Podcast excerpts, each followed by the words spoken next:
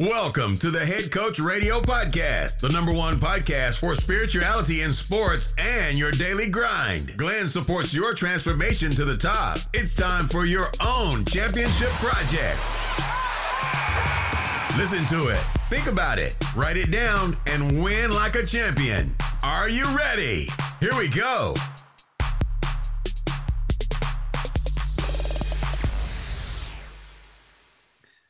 Hallo Leute, ich begrüße euch ganz recht herzlich zu einer neuen Folge beim Head Coach Radio Podcast. Mein Name ist Glenn und heute habe ich Verena Neuse bei mir zu Gast. Verena kommt ursprünglich aus dem Immobilienmarketing und hat zuletzt die, Weiterbildungsaus die Weiterbildungsabteilung von Engel und Völkers geleitet, sowie ein bekanntes Seminarzentrum mit aufgebaut. Die gebürtige Berlinerin ist Betriebswirtin, Eventmanagerin, zertifizierte Managementtrainerin sowie ausgebildeter Business Coach. Alle ihre zahlreichen weiteren Ausbildungen drehen sich in erster Linie um Pferde. Ja, richtig gehört, Pferde. Verena ist nämlich die Gründerin und Inhaberin der Pferdeakademie. Sie hat einen wunderschönen Ort in der Natur kreiert, an welchem sie und ihr Team seit über 15 Jahren Führungskräfte, Selbstständige, Abteilungsleiter und diverse Teams im Bereich Persönlichkeitsentwicklung, Führung und Selbstführung, Selbstmanagement und Stressmanagement coacht. Dies tut sie mit Hilfe der Tiere. Die Arbeit mit unseren Pferden und Eseln unterstützt den erfolgreichen Umgang mit sich selbst und anderen. Denn Verena ist davon überzeugt, dass Führung immer bei sich selbst beginnt. Deshalb bietet sie in Seminare und Coachings den geeigneten Rahmen dafür, dass Menschen ihre verinnerlichten Führungs- und Entscheidungsverhalten erkennen, hinterfragen und gegebenenfalls verändern können. Denn die Pferde und Eseln spiegeln das intuitive Führungs-, Reaktions- und Entscheidungsverhalten der Teilnehmerinnen und Teilnehmer perfekt. Verena hat mittlerweile 34 Tiere vom Huhn bis hin zum Pferd. Somit sind selbstverständlich nicht nur Führungskräfte, sondern auch Kinder und Familien gern gesehene Gäste bei der sympathischen Powerfrau. Ich persönlich finde das Konzept sowie die Ansichten von Verena unfassbar spannend und möchte in unserem heutigen Gespräch möglichst viel darüber erfahren. Deshalb ist es Zeit für die Frau der Stunde. Herzlich willkommen im Head Coach Radio Podcast, liebe Verena. Schön, dass du da bist. Glenn, herzlichen Dank. Es ist total schön, das mal so von anderer Seite zu hören. Und ich habe mich die ganze Zeit so nicken, nicken gehört und gesehen, eben während du das erzählt hast. Dann habe ich gut recherchiert, das freut mich. Ja, hast du. Verena, du hast mir in unserem Vorgespräch hast du erzählt, dass du jetzt über ein Jahr keinen Firmenkunden mehr bei dir hattest. Richtig. Bevor wir da richtig tief einspringen in die ganze Thematik, was Führung betrifft, Nimm uns doch kurz mal mit, wie geht es dir aktuell, wie geht es deinem ganzen Unternehmen zurzeit? Und wie gehst du vielleicht auch mit der aktuellen Situation ähm, um? Also tatsächlich habe ich festgestellt, dass ich durch diese rund 15 Jahre, die ich diese Arbeit jetzt mache, ja selber auch eine ganze Menge gelernt habe. Und eine ziemliche, naja, fachlich formuliert Resilienz, äh, berlinerisch formuliert Dickfälligkeit entwickelt habe und sage, das ist halt auch als Unternehmer ist es halt so, dass mal eine Zeit lang nichts läuft, ähm, woran auch immer das liegen mag. Du könntest ja auch selber ein Jahr krank sein oder es könnte eine andere Form von Wirtschaftskrise sein und beobachte so ganz interessiert, wie manche Leute da ähm, einfach mental und nervlich eher die Schwierigkeiten haben. Ich will jetzt nicht so tun, als sei alles wunderbar, das wäre natürlich gerade gelogen. Ähm, du hast schon zwei Stichworte genannt, Huhn und Kinder. Wir haben seit fünf Jahren tatsächlich auch ein Programm für Kinder und Jugendliche mit aufgebaut, gegen das ich mich ehrlich gesagt ganz lange gewehrt habe, weil ich immer gesagt habe, nee, ich mache Businesskunden, ich mache Führungskräfte, ich mache Teams und alles andere bin ich nicht, will ich nicht. Ich habe mir so mühsam die Marke aufgebaut und bin heilfroh, dass ich irgendwann meinen eigenen Glaubenssatz so ein bisschen ähm, von der Schulter geschubst habe und gesagt habe, probier es doch mal weil uns das tatsächlich jetzt gerade durch dieses Jahr super durchträgt. Also wir heißt nicht mein Team, aber natürlich auch die Tiere. Weil schick mal ein Pferd in Kurzarbeit oder erklär mal einem Hund, dass er jetzt weniger zu fressen kriegt, das kommt nicht so gut. Und wir haben tatsächlich in diesem ähm, Familienbereich, nenne ich es jetzt mal, einiges zu tun. Es ist natürlich wirtschaftlich lange nicht ausreichend, aber wir kriegen die ganze Zeit diese Resonanz und haben glückliche Menschen um uns und ich bin den ganzen Tag auf dem Hof und komme dadurch, glaube ich, deutlich besser durch die Zeit als viele andere. Sehr schön, ja. Weil du hörst ja da von Schicksalen, wo ich auch ab und zu wieder denke, hey, eigentlich mit allen Umständen, die sicher nicht ideal laufen, aber mir geht es aktuell wahrscheinlich besser, weder einem großen Teil, die einfach da ja. Ja, gar nichts mehr tun können. Verena, nimm uns doch bitte einmal mit an den Punkt, wo zum ersten Mal so dieser Gedanke von der Pferdeakademie in deinem Kopf auf, aufgetaucht ist? Wie ist das zustande gekommen? Und wie ging es dann vielleicht auch weiter? Wie bist du dann in die Umsetzung gekommen? Ganz spannend, weil ich diesen Punkt wirklich ganz konkret definieren kann. Das war nämlich der Moment, als ich ein Buch in die Hand bekommen habe. Ein orangenes Buch, äh, auf dem stand von Pferden lernen und so jedes Klischee erfüllt war. Blondes Pony, blondes Mädchen. Und ich dachte, mh, was ist das denn?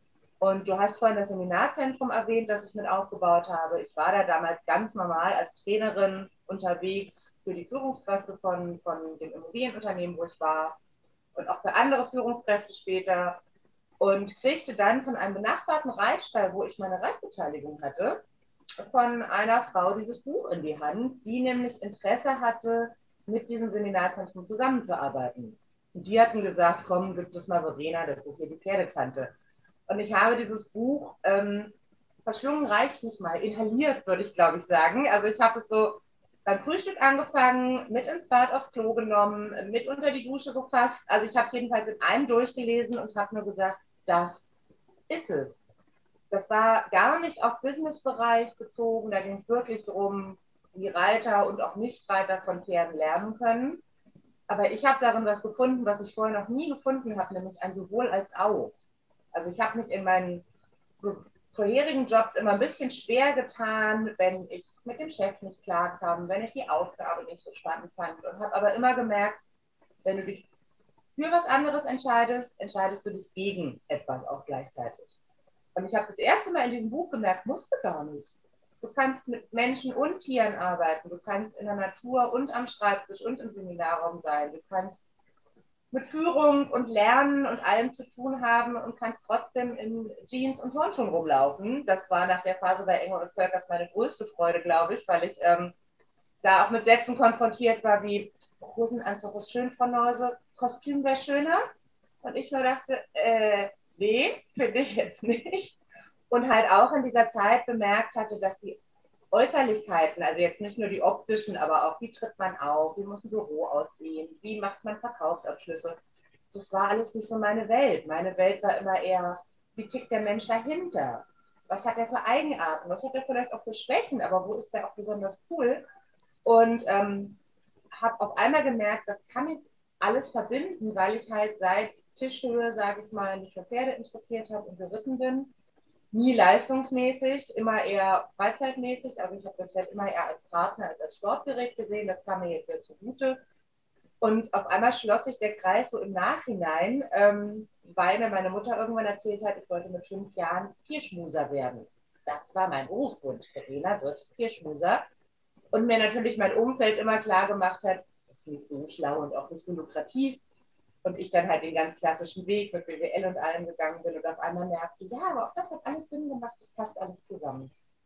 Sehr, sehr schön. Mega cool. Und ich kann mich da vor allem gut in die, in die Kleidung reinversetzen, weil bei mir ist das so lustig als Fußballtrainer, wo du immer auf dem Platz bist, sehen dich die Leute meistens halt im Trainingsanzug. Und ja. wenn ich mal irgendwie nur schon, bei mir sind es dann, wenn ich Jeans trage, höre ich schon, ey, gehst du zu einer Hochzeit oder wo gehst du? Und wenn du dir deinen Anzug anziehst, dann gucken wir komisch. Ne? Ja, genau. ähm, ihr habt ja den coolen Slogan, was lernt der Boss vom Ross? Mhm.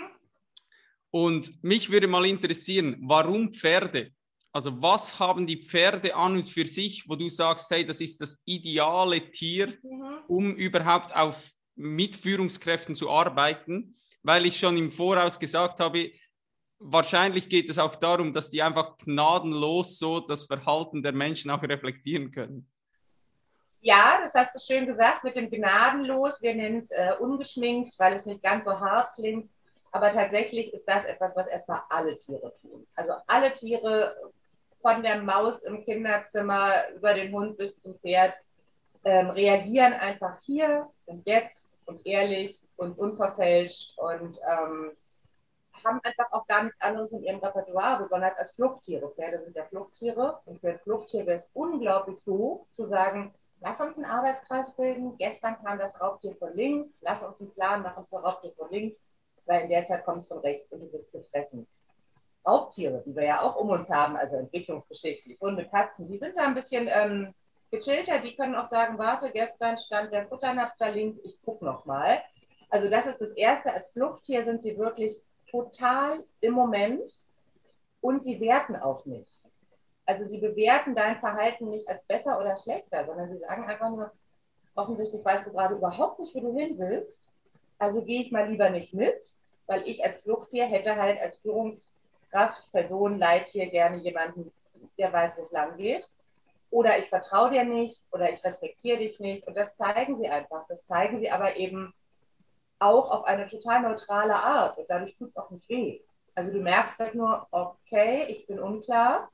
Und in dem Moment, wo ich dann sage, jetzt weiß ich, wo ich hin will, jetzt mal ganz doof als Beispiel zu dem roten Hütchen da hinten, sagt das Pferd so quasi im übertragenen Sinne, ach so, jetzt verstehe ich es, jetzt gehe ich auch mit. Das heißt, dein Verhalten wird nicht bewertet, es wird einfach nur zurückgespiegelt und du hast die Chance, eins zu eins jetzt was zu ändern. Das ist nicht so wie im Rollenspiel, wenn man sagt, na ja, der Glenn. Ne? Vorhin hat er so energisch getan, das war ja nicht so überzeugend. Mal gucken, wie er es jetzt macht. Verschränkst die Arme, guckst schon so ein bisschen skeptisch, ne? Und vor allem wollen sie dich auch nicht in die Pfanne hauen.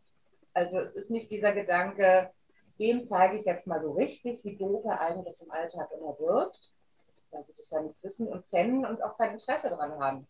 Und jetzt kommt halt noch der Effekt dazu, den für mich die Pferde auch noch mitbringen. Die sind dabei halt riesengroß. Also selbst so ein kleines, fettes Shetland Pony wiegt, naja, leider 200 Kilo, also sagen wir mal 180 sollte es. Das heißt aber, du hast überhaupt keine Chance, wenn das Tier nicht freiwillig mitkommt, was dran zu ändern. Und wenn dir so ein 600 oder 700 Kilo schweres Pferd, von dem du auch noch weißt, dass es der Herdenchef ist, auf einmal freiwillig folgt und vielleicht auch noch ohne Strick, ohne physische Verbindung, dann ist das einfach ein Gefühl, was, was, ich sag mal, nicht im Kopf bleibt, sondern im Bauch und Herzen und da wirkt es halt auch. Und ich denke, dass das auch der, der Charme und der Erfolg dieser Arbeit ist, ähm, du lernst halt auf einer ganz anderen Ebene. Du lernst halt komplett eher wissenschaftlich gesagt mit dem limbischen System, salopp gesagt mit dem Bauch. Und du machst nicht so eine To-Do-Liste im Sinne von, ab Montag muss ich aber mehr loben, sondern du arbeitest eher an deiner, an deiner Haltung als an deinem Verhalten. Und wenn du mit einer veränderten Haltung, mit einer veränderten Einstellung zu Dingen in die Welt gehst, dann kriegst du halt auch eine andere Resonanz. Das heißt, du kriegst auch relativ schnell das Gefühl, wow, das ändert ja was, aber dabei habe ich doch eigentlich gar nichts geändert. Ähm, weil du das auch sehr unbewusst tust. Weil du zum Beispiel nicht mehr sagst, der andere ist der Idiot, weil er nicht macht, was ich will, sondern du guckst erstmal bei dir. Und Pferde sind einfach durch diese Größe, dadurch, dass viele Respekt vor ihnen haben, dass sie keinen Kontakt sonst zu Pferden haben. Jeder hat einen Nachbarn mit einem Hund vielleicht, aber der hat schon ein Pferd. Ähm, ist das einfach eine Wirkung, die ganz, ganz, nennen wir es mal urtümlich oder ursprünglich ist, so archaisch, muss man ein bisschen zu übertreiben. Ja, ja, mega, mega spannend. Wie läuft denn so ein Coaching bei euch genau ab? Also wie muss ich mir das vorstellen? Da ruft dich jemand an und sagt, hey, ich habe irgendwie das Gefühl, meine Mitarbeiter, die hören mir nicht wirklich zu. Und dann wird irgendwie ein ähm, Themenschwerpunkt definiert? Oder ist es mehr, dass Leute sagen, hey, sie nehmen das wirklich als Persönlichkeitsentwicklung, dass sie sagen, hey, ich möchte einen Schritt weiterkommen in meiner persönlichen Entwicklung, möchte da mal so ein bisschen den Spiegel vorgehalten bekommen, weil ich halt in einer Chefposition bin, wo das weniger funktioniert? Wie läuft das genau ab? Also der erste Fall ist die Traumvariante, weil das heißt ja, dass derjenige schon was bemerkt hat. Das ist tatsächlich eher selten, bis sehr selten. Die zweite Variante ist die häufigere, wenn jemand sagt, auch so im Telefonat vorher oder in der Vorstellungsrunde, ach, ich möchte einfach mal gucken, wie ich wirke. Und vielleicht werden mir dabei auch so ein paar Unstimmigkeiten klar. Also ich weiß nicht immer genau, was den wirklich bewegt.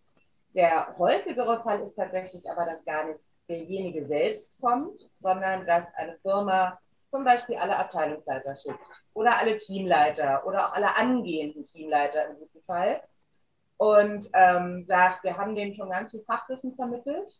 Also die kennen Führungsstile rauf und runter, die kennen jedes Quadrantenmodell die kennen Feedback-Regeln und ich weiß nicht was, aber wir haben das Gefühl, dass das, wir kriegen das alles nicht auf die Straße. Also wir brauchen irgendwas, dass sie das verinnerlichen und wirklich merken, was heißt das denn? Und ähm, ich persönlich habe mit diesen Modellen ja auch immer so ein bisschen Bauchschmerzen, weil ich denke, da wirst du mit 28 Führungskraft vielleicht, wenn nicht schon mit 23 zum Teil, ähm, du sollst auf einmal einschätzen, in welchem Reifegrad dein Gegenüber ist und wie du es deshalb behandelst. Finde ich persönlich schwierig, maß ich mir bis heute nicht an. Ähm, und die Pferde bieten halt die Möglichkeit, all dieses kognitiv Gelernte auf einmal bildlich zu kriegen und zu verstehen, ah, ich laufe vor dem Pferd und ich laufe neben dem Pferd und ich laufe hinter dem Pferd. Also das ist ganz oft der Anlass, dass man so eine Verbindung schafft. Ähm, konkret anfangen tut das immer mit einer Einführungsrunde, wo wir erstmal sammeln, was sind denn so Parallelen zwischen Pferden und Menschen. Und sammeln heißt tatsächlich, ich stehe mit dem Tisch am Flip, äh, mit dem Tisch am Flipchart, ist klar, ne? Mit dem Stift am Flipchart, wäre aber auch ein schönes Bild. Und die Teilnehmer sammeln und überlegen selber, weil ich das für die Akzeptanz total wichtig finde, dass ich damit einen Vortrag halte, von wegen, Pferde sind Herdentiere, haben ähnliche Strukturen wie wir, dann würde der Erste sagen, Entschuldigung, Frau Neuse, ich bin jetzt echt kein Herdentier.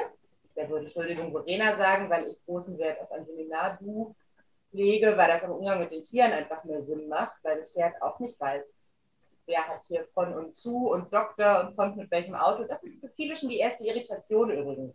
Moin, ich bin Verena und alle so, äh, okay. Und ähm, wenn wir dann halt selber feststellen, ach man, die haben auch verschiedene Charaktere und Persönlichkeiten, die haben Sympathien und Antipathien, die haben eine Struktur. Ach spannend, das ist ja auch eine Hierarchie. Und wie werde ich denn da jetzt eigentlich Leittier? Werde ich das durch ein MBA oder weil mein Vater schon Chef war oder werde ich das nicht eher durch persönliche Eigenschaften? Dann sind sie quasi schon in den Modus, wo wir sie brauchen, damit wir diesen Transfer später auch hinkriegen.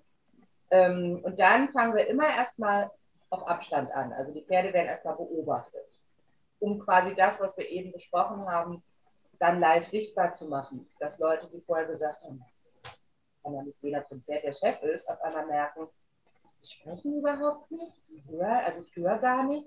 Ich sehe aber Interaktion und wow, auf einmal glaube ich, ich weiß, wer welche Rolle in dieser, in dieser Herde hat. Und dann kommt schon der erste spannende Punkt, dann sagt der eine vielleicht, ich glaube, es ist der ganz große in der Mitte der ist der Chef. Weil er so groß ist und weil er alles im Blick hat. Und ein anderer sagt, ich glaube, es ist der ganz kleine Stille im Hintergrund, der sich raushält. Sein Chef muss doch eigentlich erst kommen, wenn es irgendwas zu tun gibt. Und dann sind wir schon mal in so Grundsatzdiskussionen zum Thema Leadership und Führung und Management. Ähm, da reden aber de facto für die Pferde. Das macht es halt leichter. Und da kann ich dann schon den für mich allerwichtigsten Punkt auch immer sagen, es geht gar nicht um richtig und falsch. Also es geht überhaupt nicht darum, ob es nun der Große oder der Kleine ist. Es geht eher darum, warum denke ich das denn? Warum ist für mich ein Chef groß im Mittelpunkt und aktiv? Und warum ist der für meinen Kollegen unscheinbar und im Hintergrund? Ist ja spannend. Ähm, also es geht immer um die Reflexion und Selbstreflexion und nie ums richtig und falsch und auch nie um die Pferde nebenbei gesagt.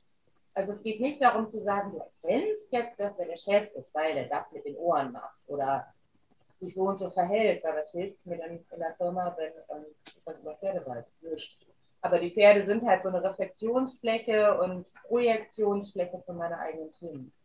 Und dann gibt es wirklich einzelne Führübungen, wo jeder mit Strick, ohne Strick, mehrere Pferde führt, um einfach mal so die, die Varianten auszuprobieren. Und es gibt immer erstmal eine Rückmeldung, so wie habe ich mich da gefühlt wow, den habe ich aber gezeigt, den habe ich aber da super über die Stange geführt. Dann gibt es die Rückmeldung von den anderen. Hm, wir haben uns eigentlich gefragt, wer da wen führt, weil der hat sich doch abgehängt. Und beim klassischen Feedback-Prozess wären wir jetzt am Ende, dann würde der sagen, stimmt ja gar nicht. Und irgendein Trainer würde sagen, Feedback ist ein Geschenk, nimm es einfach nur an, ich reagiere nicht. Wir haben deshalb noch eine Videoauswertung, wo der dann sieht, oh, ja, das hat mich tatsächlich abgehängt, das Pferd. Das ist Schritt für Schritt vor mir gegangen und ich bin in seinem Tempo mitgegangen. Und jetzt wird spannend. Jetzt kommt nämlich der Punkt, kennst du das? Geht dir das sonst auch so? Was machst du dann? Woran könntest du das merken? Ich sag mal in einer Vertragsverhandlung zum Beispiel. Der andere hat mich längst abgehängt, ich habe es aber gar nicht gemerkt. Oh, woran könnte ich es denn merken? Und dann komme ich aus der Verhandlung, denke, wow, dem habe ich es aber richtig gezeigt. Und nachher unterschreibt er nicht. Also das Wichtige ist tatsächlich nachher der Transfer des Ganzen. Und wie die Übungen dazu aussehen, ob ich da jetzt ein Pferd alleine führe oder gemeinsam oder Parcours aufbaue oder einfach nur durch die Gegend laufe, ist ganz ehrlich relativ egal. Ähm, wir bauen natürlich einfach ein Setting, wo wir wissen, dass die Themen dann ganz gut hochkommen. Was ist, wenn ich mit zwei Hütchen gehe? Muss ich vorgehen und das Pferd danach? Ist es mir völlig egal, weil die Aufgabe ja nur war für das Pferd durchs Hütchen. Ähm, schmeiße ich ein Hütchen um und lach dabei. Oder bewegt sich das Pferd auch einfach mal gar nicht. Und ich hätte es aber gerne, was passiert jetzt? Werde ich sauer? Einer hat mal gesagt, der mochte mich von Anfang an nicht. das war meine Highlight. Oder überlege ich, was könnte ich anders machen? Oder gebe ich auf? Oder habe ich ein Problem mit der Beobachtung? Also ich werde einfach total zurückgeworfen auf mich und meine Reaktionsmuster. Ultra spannend. Also das ist so ganzheitlich, was mich persönlich jetzt extrem fasziniert ähm, dass du da nicht irgendwie ein Schema versuchst, irgendwie herunterzuspulen und so ein Blueprint hast, wo du auf alle überträgst, mhm. sondern wirklich so situativ vorgehst. Ultra spannend. Also tatsächlich habe ich, wenn ich dich kurz unterbrechen darf, ich habe eine Art roten Faden und ähm, das brauchst du ja wahrscheinlich auch. Relativ ähnlich, auch egal, ob jemand mit einem Führungsthema, einem Teamthema oder einem Stressthema kommt. Aber diese, also ich vergleiche das immer mit einem Rührteigrezept. Das Rezept ist immer gleich, aber ob du jetzt sagst, oh, ich habe zu wenig Zucker oder ich schmeiß noch Rosinen rein oder ich mache nachher Guss drauf, das kannst du halt im Moment entscheiden. Und das, das macht auch so charmant, sonst würde ich ja seit 15 Jahren das Gleiche machen. genau.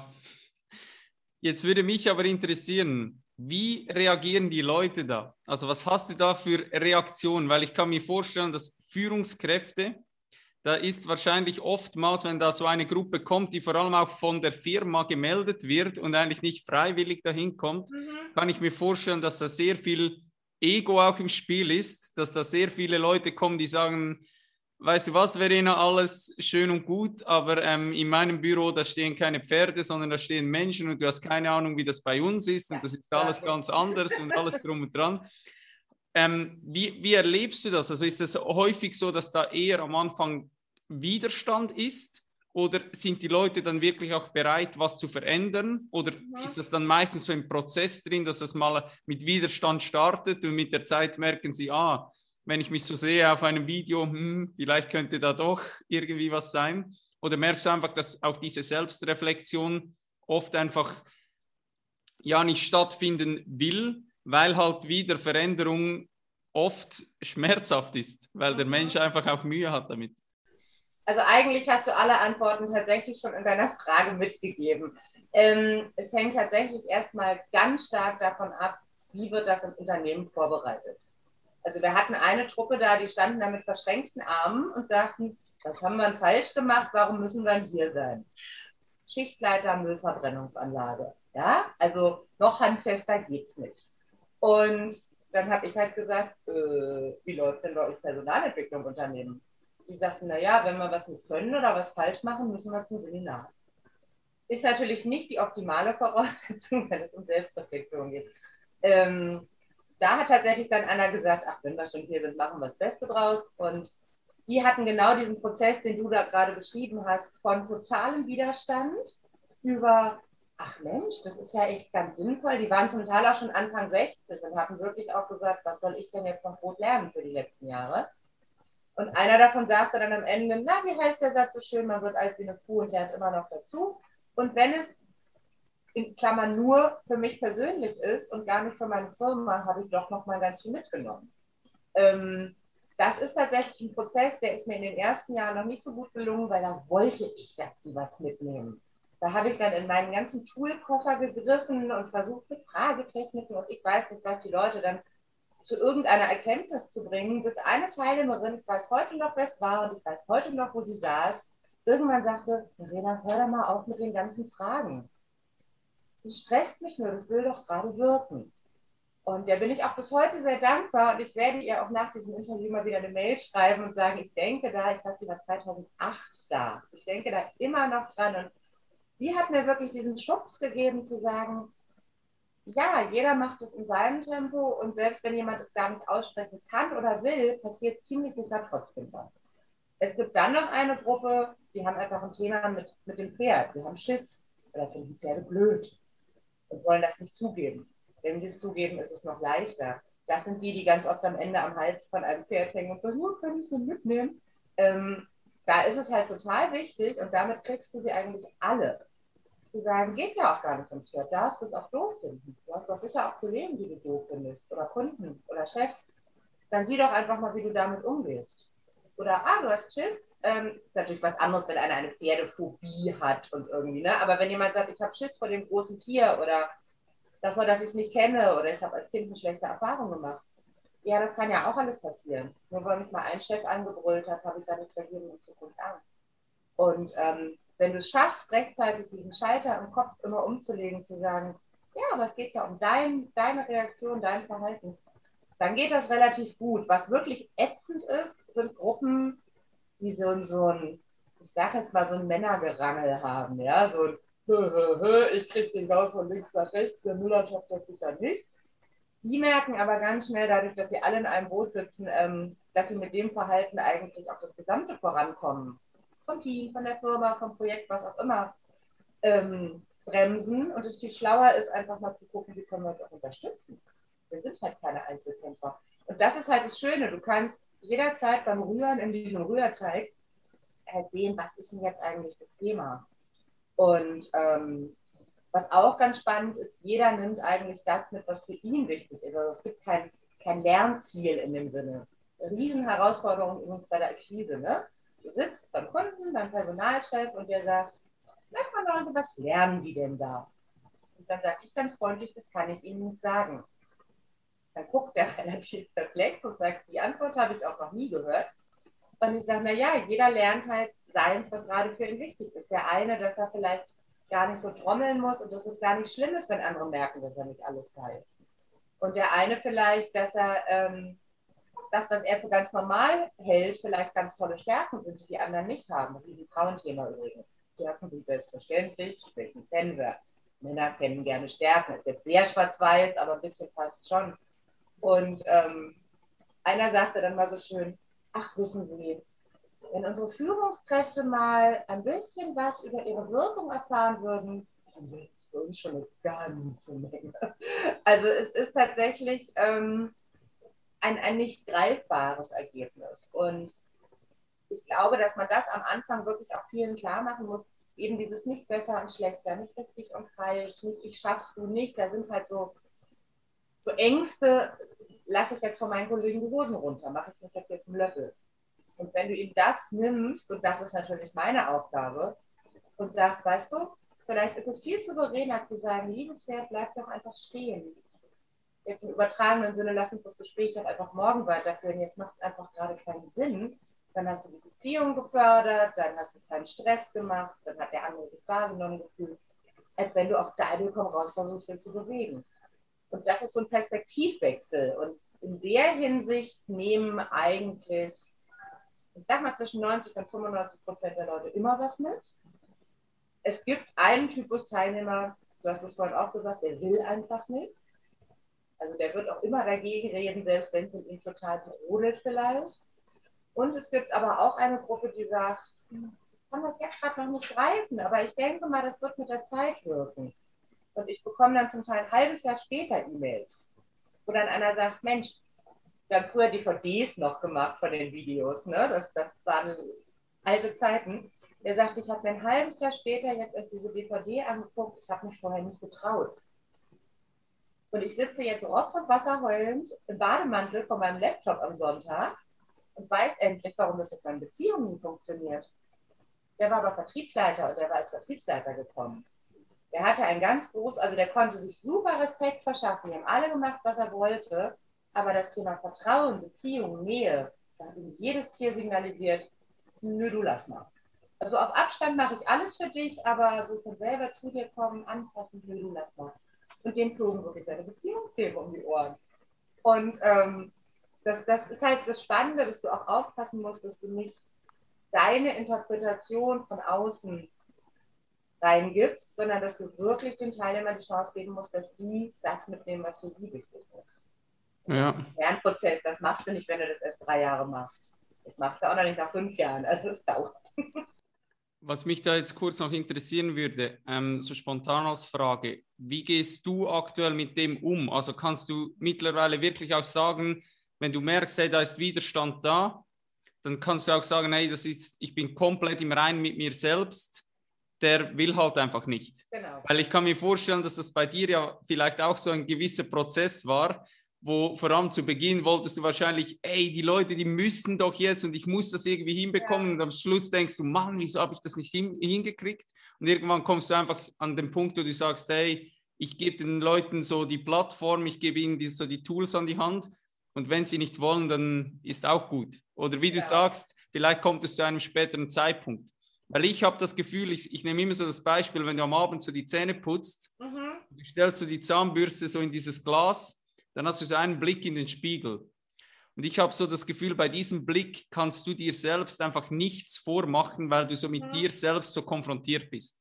Und ich habe das Gefühl, wenn jetzt zum Beispiel jemand bei dir im Coaching ist und der ist total so in Widerstand, so in diesem Moment, wo der am Abend so, wenn er dort wirklich mal stehen bleiben würde und sich kurz mhm. in die Augen schaut, dann weiß er eigentlich, dass er einfach nicht die Gabe hatte, sich zu öffnen oder die Angst hatte, sich zu öffnen oder so verletzlich zu zeigen oder vielleicht eben auch mal zu sagen, hey, ich kann das halt nicht oder ich kann es noch nicht oder oh scheiße, ja, habe ich noch gar nie bemerkt, dass das äh, ein Riesenproblem ist von mir. Und ja, für, für mich ist in diesem Punkt extrem entscheidend, habe ich auch im Fußball selber als Prozess extrem erlebt als Coach, wo ich gedacht habe, scheiße, das, das kann doch nicht sein, ich muss das irgendwie hinbekommen und irgendwann merkst du, hey, so drehst du durch. Und das Lustige ist ja auch, wenn du zum Beispiel einen Vortrag hältst irgendwo und dann hast du jemand, der geht mit dir, der, ja, da ist einfach Widerstand da und ja. der Rest ist total begeistert.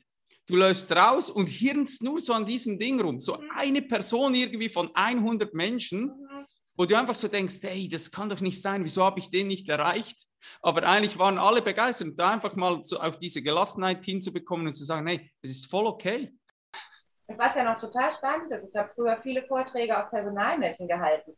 Dieser eine, der kommt danach zu dir an den Stand und der wird nachher dein Kunde, weil der sich nämlich wirklich damit auseinandergesetzt hat. Geil. Das kann ja auch noch sein. Ich habe eben äh, überlegt, gucke ich mir nach dem Zähneputzen nochmal in den Spiegel? Nein, tue ich nicht. Ich bin Brillenträger, ich würde gar nichts sehen. Ähm, ich habe ein schönes Beispiel dafür, weil ja, ich habe mich da tatsächlich von frei gemacht, aber es hat gedauert. Ich hatte in meiner eigenen Ausbildung, die hat auf Englisch stattgefunden, bei einem Unternehmen namens Forstream, das sind so die Pioniere quasi für das Thema im deutschsprachigen Markt. Und ähm, trotzdem war sie auf Englisch, weil wir inzwischen halt europaweit auch unterwegs sind. Und da hatten wir immer diesen schönen Satz, Trust the Process. Und wir haben diesen Satz, Trust the Process, alle dauernd zitiert aber wir haben ihn noch gar nicht verstanden. Der war mehr so, so ein Running Gag. Ähm, dass das Essen kam später im Restaurant und alle so, trust the process. Da ist es halt ein Spruch. Irgendwann kam das Gefühl, du verstehst wirklich, was es heißt. Dass du außen stehst und denkst, halt doch mal die Klappe, vielleicht passiert jetzt was ganz anderes. Für mich ein sehr schönes Beispiel, diese erste Übung, wo wir die Pferde beobachten. Da ist es natürlich sinnvoll, wenn die Tiere sich bewegen und du eine Interaktion hast, damit du was siehst, dachte ich dann fängen diese Pferde an, manchmal rumzustehen, in die Gegend zu gucken, Eicheln zu fressen, die gerade vom Baum gefallen waren. Und ich dachte so, oh Gott, wenn die sich nicht bewegen. Dann habe ich meine Praktikantin losgeschickt, dass sie da Bewegung reinbringt. Habe dann irgendwann gedacht, nee, mach das mal wirklich Poses und habe festgestellt, die Teilnehmer sehen an den stehenden Pferden genauso viel. Und irgendwann kommt der Punkt, wo du es wirklich lebst, wo du es gar nicht mehr denkst das ist das, du kennst diese Stufen mit der unbewussten äh, Inkompetenz und so, ne, beim Autofahren. Ja. Irgendwann hast du diese unbewusste Kompetenz und du machst dir gar keine Gedanken drüber mehr und merkst es eigentlich nur noch, wenn du eine Rückmeldung kriegst. Ich habe auch Assistenten oder Praktikanten auch bei größeren Gruppen dabei und wenn die nachher sagen, wow, das war der Hammer, wie ruhig du da geblieben bist, als das und das passiert ist, dann denke ich erst so, äh, war das? War das ganz normal? Ach so, ja, aber in meiner alten Denke hätte mich das auch aufgeregt. Und das ist ein total schönes Ergebnis. Und ich ähm, habe früher nach den Seminaren, habe ich im Auto gesessen, bin nach Hause gefahren und war ein Schwamm, den du ausbringen konntest. Mir ist wirklich das Wasser aus den Augen gelaufen vor Anstrengung und ich musste zum Teil direkt danach ins Bett, habe die ersten Male 16 Stunden durchgeschlafen. Inzwischen kann ich danach noch irgendwas machen, weil ich eben nicht mehr so, also ich bin nicht der Katalysator, die Pferde sind der Katalysator. Die kriegen auch einen Tag frei danach. Und ich sagte, ich habe ein Beispiel für so einen Prozess. Wir hatten einen Teilnehmer, der in der Vorstellungsrunde morgens sagte, also für ihn ist Führung eine total sachliche Angelegenheit. Dieses ganze emotionale und Beziehungsgedöns, braucht er nicht. Er war ein sehr junger Vorstand in einem Versicherungsunternehmen. Vielleicht. Und lass ihn 40 gewesen sein und war den ganzen Tag in diesem, diesem Modus. Und dann saßen wir abends gemeinsam beim Essen und er hatte ein großes Bier vor sich stehen und hatte die Hand an diesem Bier, weil er es trinken wollte und ich sah, dass das Bier wackelte. Da waren kleine Wellen im Glas, das zitterte am ganzen Körper. Und ich gucke ihn nur an und er sagt, hast du so mit dem Blick so, lass mich, weil der hat den ganzen Abend nicht gesprochen. Hat dann Bier nachher noch getrunken gekriegt, ohne zu kleckern, aber dann kommt er morgens am nächsten Tag rein. Im Idealfall dauern solche Seminare immer zwei Tage, damit genau solche Übernachteffekte passieren können in der Realität sind die Firmen leider eher auf dem Schritt mehr Leute einen Tag. Ne? Jedenfalls kommt er morgens rein und sagt, Entschuldigung, bevor wir anfangen, darf ich was sagen? Ja, logisch. Und er sagt, ähm, können wir noch mal ganz von vorne anfangen und ihr vergesst mein Geschwätz von gestern? Ja, bei mir. also ich weiß nicht, was bei dem Nacht passiert ist, aber irgendwas ist passiert und er konnte sich auf einmal einlassen. Ähm, und das ist genau das, was du eben sagtest. Du guckst in den Spiegel und merkst auf einmal, Menno, doch eigentlich total blöd, dass ich das nicht zugelassen habe. Aber das finde ich halt diesen ganz wichtigen Punkt auch zu vermitteln, es macht nichts. Das kommt vielleicht später und du musst jetzt hier nicht zwangsreflektieren und schon gar nicht wirst du von außen zwangsinterpretiert, weil viele Menschen einfach das gar nicht gewohnt sind. Nur mal promovierte Ingenieure, wir arbeiten viel mit Airbus. Du glaubst doch nicht, dass die in Selbstreflexion irgendwie trainiert sind. Ähm, ich hatte eine Teilnehmerin, die kam nach dem Seminar zu mir und sagte, sie wollte mir noch was sagen. Sie war zwei Tage äh, sehr abwesend. Ihr Großvater liegt gerade im Sterben in Griechenland. Sie kam nicht hin. Sie war halbe Griechin. Sie fand es total toll, auch wenn sie es nicht so zeigen konnte. Sie hat mich die ganze Zeit relativ vermeintlich grimmig angeschaut, weil sie halt konzentriert in ihren Gedanken woanders war. Hat sich wenig beteiligt, hat brav alles mitgemacht, aber war halt einfach spürbar nicht da. Jetzt hätte ich vor zehn Jahren noch gedacht, die mag mich nicht. Die findet das doof. Warum sagt sie denn nicht, was sie doof findet? Jetzt versuche ich mal extra die zu knacken. Und seit ich mir so denke, Gott, die Menschen sind ja auch schon groß, ähm, kriege ich dann halt so eine Rückmeldung, wo ich dann auch gedacht habe, ja toll. Klar hat es mich auch ein bisschen gewundert und gestresst, aber ich mache mach da halt kein Thema mehr drauf. Ich habe eine Trainerkollegin, ähm, Sabine Hess, die ich wahnsinnig gerne zitiere, weil sie wunderschöne, kluge Sätze immer hat. Und einer war, der Teilnehmer heißt Teilnehmer, weil er bestimmt, welchen Teil er nimmt. Und dieses Bild finde ich total schön, ja. dass du sagst, du wirst eigentlich Futter hin, Brocken. Aber wer sich da was rauspickt und ob er sich was rauspickt und ob er das nur kaut oder gleich verdaut oder erstmal in die Tasche steckt, darauf habe ich keinen Einfluss. Darauf ja. will ich auch gar keinen Einfluss haben. Und das macht es für mich dann auch leichter, nicht im Sinne von einfacher, aber im Sinne von Leichtigkeit. Und für die Teilnehmer wird es, glaube ich, auch leichter, halt selber zu entscheiden, worauf will ich mich gerade einlassen, worauf nicht. Keiner zwingt mich. Das ist total ungewohnt. Ich bin jemand, der hasst mhm. Feedbackrunden, wenn ich selber Teilnehmer bin. Und wenn ich dann der Trainer lange anstarrt und sagt, so Verena, dein Blitzlicht des heutigen Tages, dann muss ich schlagartig aufs Klo. Also ich kann unter Druck nicht mehr was Schlaues sagen. Und mit dem Gefühl, den, den Teilnehmern diesen Druck zu nehmen, ermöglicht ihnen einfach viel mehr, habe ich die Erfahrung gemacht. Verena, mir kommen so viele Fragen spontan in den Sinn. Ich könnte mit dir wahrscheinlich vier Stunden quatschen. Eine muss ich nachschieben und zwar, ähm, du hast jetzt so die Beispiele genommen von Mann und Frau. Mhm. Jetzt würde mich mal extrem interessieren, hast du das Gefühl, dass Frauen diesen Prozess, wo du jetzt angesprochen hast, mhm. mit den Pferden, dass die intuitiv so feinfühliger sind und das besser hinbekommen als, als Männer? Oder nimmst du das gar nicht so wahr? Und vielleicht auch, wie ist das Verhältnis bei dir jetzt im Coaching von mhm. Mann und Frau? Hast du da viel, viel, viel mehr Männer weil ich habe mittlerweile, bin ich voll an diesem Punkt, wo ich sage, ähm, die größte Stärke von einem Mann ist Schwäche zu zeigen. Also wirklich Schwäche zu zeigen und sich hinzustellen und zu sagen, hey, ähm, ich habe genau diese Ängste wie du, ich habe diese Zweifel, mhm. das kann ich nicht. Und einfach mal so, ich sage immer so, diese Maske runterzunehmen ja. und einfach zu zeigen, hey, so bin ich. Und dann merkst du auch, sobald du das selber machst, beim anderen fällt so wie eine Last ab und ja. der merkt so, wow, krass, ich kann mich mal zeigen, weil jemand steht da und eigentlich weißt du, dieser Typ hat genau nur die Angst, dass auffallen könnte, dass er gar nicht so krass ist, wie er immer tut dass er vielleicht ja einfach das Gefühl hat, nicht zu genügen, dass das auffallen könnte. Und sobald du mal so diese Basis erreicht hast, wo du sagst, hey, wir gehen auf eine tiefere Ebene und wir lassen das mal sein und wir sind einfach Mensch, dann passiert einfach Magisches. Also ich kriege gerade Gänsehaut, während du die Frage stellst. Das finde ich schon mal sehr schön. Also fangen wir mal hinten an. Ähm, ja, ich persönlich habe schon immer gemerkt, dass ich selber auch mit Chefs besser konnte, die auch mal gesagt haben, kann ich nicht, weiß ich nicht, brauche eure Hilfe die gesagt haben, heute bin ich völlig unkonzentriert, weil ich gerade frisch verliebt bin. Da hat unser Chef im Meeting mit kleinen Alupapierkugelchen um sich geworfen und hat gesagt, ich möchte es euch erklären. Ja? Ähm, und mit denen konnte ich schon immer besser, selbst wenn die fachlich gar nicht so toll waren, für die wäre ich durchs Feuer gegangen. Und für die, die gesagt haben, nö, ich bin hier der Coolste und Schlauste und Mausi, wer bist du denn? Ähm, da bin ich ganz schnell in Widerstand gegangen oder halt auch völlig gegangen. Ich glaube, es gibt männliche und weibliche Eigenschaften. Ich glaube aber nicht, dass die unbedingt immer auf Männer und Frauen verteilt sind. Und ich denke, dass diese, diese ja eher weibliche Eigenschaft, Schwäche zu zeigen und zuzugeben und so im Kommen ist. Das hat sehr viel mit der Unternehmenskultur zu tun auch. Also wird das im Unternehmen auch gefördert, dass du auch halt mal Mensch sein darfst.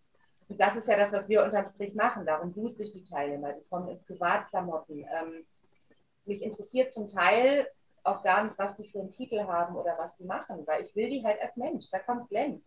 Ist doch viel egal, ob der Fußballtrainer ist oder nicht oder was der für ein Auto fährt, sondern Geil, ja. das ist halt einfach Glenn. Und das ist für viele erstmal neu, ungewohnt, komisch, weil diese Maske oder Fassade ist ja auch ein Schutz. Du kannst ein bisschen nach außen bestimmen, wie du wahrgenommen wirst. Hosenanzug oder Kostüm. Ne? Ähm, ich stand schon immer auf jeder Messe und bei jedem Vortrag zwar oben noch mit Sakko, aber immer unten mit Jeans und habe es genau thematisiert. Habe gesagt, wenn irgendjemand denkt, steht wieder in Jeans? Ich habe diesen schönen Glauben, dass das Innere irgendwie das Wichtigere ist und dass der schönste Anzug nicht hilft, wenn das Dachpappe da drin steckt. Dann hast du auch natürlich den ersten Lacher. Ähm, viele können es im Kreise ihrer Kollegen schlechter, als wenn sie in ein offenes Seminar kommen. Also sprich zu einer Veranstaltung, wo sie mit fremden Leuten sind. Was da passiert, was da an, ich sag mal, Innenschau passiert, ist zum Teil wow. Also es ist so, dass wir nachher alle mit Wasser in den Augen da sitzen bei manchen Geschichten. Eine gestandene Frau von, weiß ich nicht, 56 Jahren, Leitungsfunktion, die da sitzt und sagt, ich habe das erste Mal in meinem Leben das Gefühl, dass ich genug bin, dass ich gut genug bin, dass ich nicht immer strampeln muss und immer gucken muss, was die anderen von mir denken. Mit 56 Jahren. Da sitzt du da nur und denkst so, boah, danke. Das ist bei Männern durchaus genauso. Und ich muss ganz ehrlich auch sagen, ich stecke natürlich auch in meinen alten Schubladen. Ich finde es bei Männern manchmal noch beeindruckender als bei Frauen, weil du es einfach weniger gewohnt bist. Ich glaube aber, dass sich da in der Unternehmensstruktur und Führungsstruktur eine ganze Menge tut inzwischen. Ähm, Du hast gefragt, was habe ich mehr bei mir, Männlein oder Weiblein? Ähm, definitiv Männer. Da arbeite ich nur mal mit Führungskräften und Führung in Deutschland ist nach wie vor sehr männlich. Du kannst es aber von Unternehmen und auch Führungsebene ein bisschen differenzieren. Je jünger die Leute sind, desto mehr Frauen sind dabei. Teamleiter, Abteilungsleiter. Wenn du mit Agenturen arbeitest, wenn du ganz viel so im Bereich Gesundheitsmanagement und so, viele, viele Frauen. Je mehr du in diesem Ingenieursbereich landest oder ich arbeite auch mit Ämtern zum Beispiel. Ja, da hast du zur Orga noch eine Frau am Telefon und dann nur noch. Und ich thematisiere das auch und amüsiere mich da auch drüber. Ähm, weil die können ja nichts dafür. Das böse männliche System. Da kann derjenige, der da drin sitzt, da überhaupt nichts dafür. Ich habe da auch eine etwas ähm, nicht immer ganz, ganz äh, stromlinienförmige Meinung, warum es so wenig Frauen in Führungs höheren Führungspositionen gibt. Ich persönlich glaube, sie haben einfach keinen Bock auf diese Spielchen, die da stattfinden. Ich glaube, das ist eine Wertefrage, dass du irgendwann sagst, ey, ganz ehrlich, ja. Spielt, spielt alleine weiter, ich weiß jetzt, worum es wirklich geht. Ähm, und auch das sind Themen. Wir reden ganz viel über Werte und ganz viel über, warum wollte ich denn eigentlich, äh, warum wollte ich Führungskraft werden? Und dann sagen viele ganz ehrlich, weil es irgendwie cool war unter meinen Kumpels. Wir hatten einen jungen Vertriebsleiter, das war ein brillanter Verkäufer offensichtlich vorher, und der wurde Vertriebsleiter und sagte, ha, Chaka, ich habe die Visitenkarte, ich habe das größere Auto, ich habe das größere Büro. Aber ich bin total unzufrieden. Ich hocke in diesem Büro und darf gar nicht mehr auf die Straße und zu den Kunden. Ähm, und der hat sich in diesem Seminar nochmal bewiesen, der war wirklich gut, dass er gut führen kann, dass er es aber gar nicht will. Und der hat gesagt, Montag gehe ich zu meinem Chef und sage, Chef, ich muss zurück an die Basis. der hat keine 30 aus dem Bauch raus. Wow, der hat das System so früh schon durchschaut quasi, dass er sagt, ich brauche das für mich. Und jetzt brauche ich es nicht mehr, jetzt gucke ich, was mir mehr Spaß macht. Natürlich auch mit weniger Geld, aber mit mehr Spaß. Und das finde ich total toll. Ähm, das ist auch was, was ich zu versuche zu vermitteln, dieses Spielerische, diese Leichtigkeit. Bei uns muss ja Arbeit immer anstrengend sein, damit sie ernst genommen wird. Ne? In dem Moment, wo es Spaß macht und du nicht abends irgendwie am Boden kriegst, hast ja nicht wirklich was getan. Das ist im Sport ja nicht anders. Ähm, das ist im Unternehmen nicht anders. Das ist halt unsere Kultur hier. In Schweden sagst du, wenn der Chef um fünf noch im Büro sitzt, ist er ein schlechter Chef, weil er es nicht geschafft hat, alles zu delegieren. Schweden ist deshalb nicht unerfolgreich wirtschaftlich. Ne? Ja. Und ähm, ich glaube, dass Frauen tatsächlich aber immer noch dieses Thema haben, sie müssen mehr leisten, damit es genauso wahrgenommen wird. Und, und das sehe ich tatsächlich im Umgang mit den Tieren auch ganz deutlich, wir möchten lieb gehabt werden. Also es gibt eher mal einen Mann, dem es ziemlich egal ist, ob das Pferd jetzt so oh, halt Zucker ihn halt Sanka hinterher marschiert. Ähm, und der sagt, ja, das war halt die Aufgabe und ich musste das Ziel erreichen.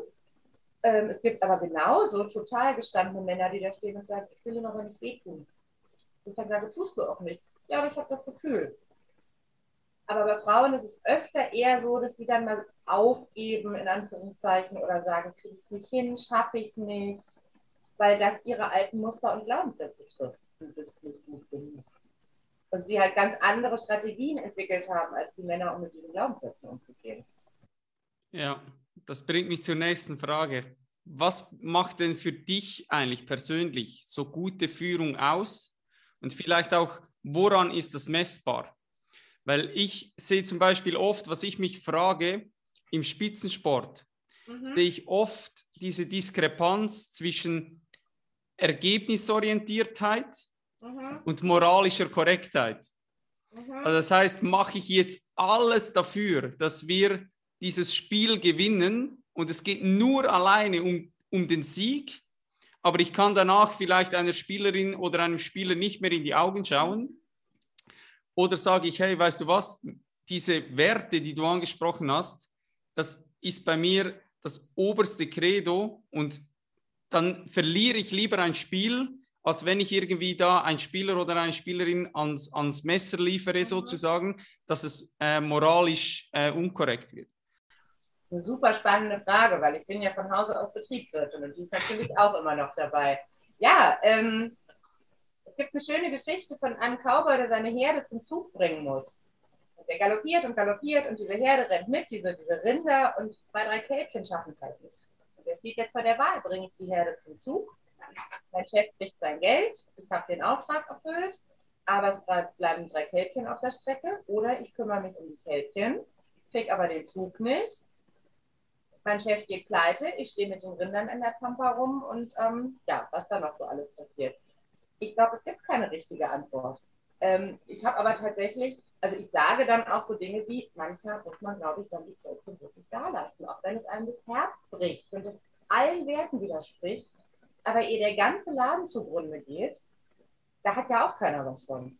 Und das halte ich für die persönlich größte Herausforderung von Führungskräften überhaupt, dass sie sagen, wie bin ich eigentlich als Mensch, was verlangt dieser Job, was ist auch die Strategie ähm, und das immer abzuwägen. Wir hatten mal einen Typ aus dem Rüstungskonzern da. wo ich wirklich kurz überlegt habe, will ich das eigentlich? Und ähm, also ich glaube, wenn es eine ganze Gruppe gewesen wäre, hätte ich echt lange überlegt, ob ich das überhaupt mache, aber der kam halt in ein offenes Seminar. Und das war ein wirklich harter Knochen. Der hat die Pferde gestresst, der hat aber auch seine Leute gestresst und der hat gesagt, ja, das ist Teil meiner Aufgabe. Teil meiner Aufgabe ist, die durchzuprügeln. Und ich habe ihn dann, ja genau, ich sehe gerade dein Gesicht kurz zucken, ich habe ihn dann darauf angesprochen und habe gesagt, denkst du das wirklich? Und dann hat er irgendwann ganz in Ruhe uns erklärt, ja, weil wenn ich das nicht tue, dann geht diese ganze Abteilung den Bach runter und wird eingestellt.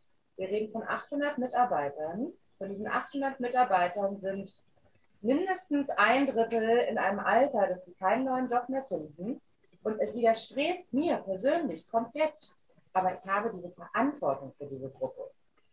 Und das fand ich wieder ein ganz spannendes Bild, weil Führung in der Natur, also jetzt nicht nur bei Pferden, auch bei Elefanten, Wölfen, wo auch immer, ist ja auch eine Dienstleistung an den anderen. Das ist Verantwortung, das Rudel am Leben zu erhalten und bei Bedarf selber zurückzustecken, bei der kurz vor Burnout. Und ich habe immer gesagt, hey, wie machst du das? Ähm, und das hat mich total nachdenklich gemacht und auch wieder sehr dankbar, dass nicht ich nicht in so einem Konzern in so einer Position sitze. Aber zu sagen, dieser ewige Spagat, ich glaube, du musst dich aber einmal entscheiden für deine, deine Grundstruktur und deine Grundtendenz, musst aber in einem Moment, in jeder Krise, sei es jetzt Corona oder Finanz oder, weiß ich nicht, wir laufen auf einmal die Leute weg, musst du, glaube ich, zwischendurch auch mal auf die Kälte verzichten. Und das ist gut. Aber das ja. ist des Jobs. Wenn du den Laden retten kannst, müssen die drei Kältchen da bleiben. Und du wirst nächtelang heulen und bei jedem Kältchen Tränen in die Augen bekommen, weil du weißt, es widerspricht deinem Wertekontext. Aber ich glaube, es ist total situationsabhängig.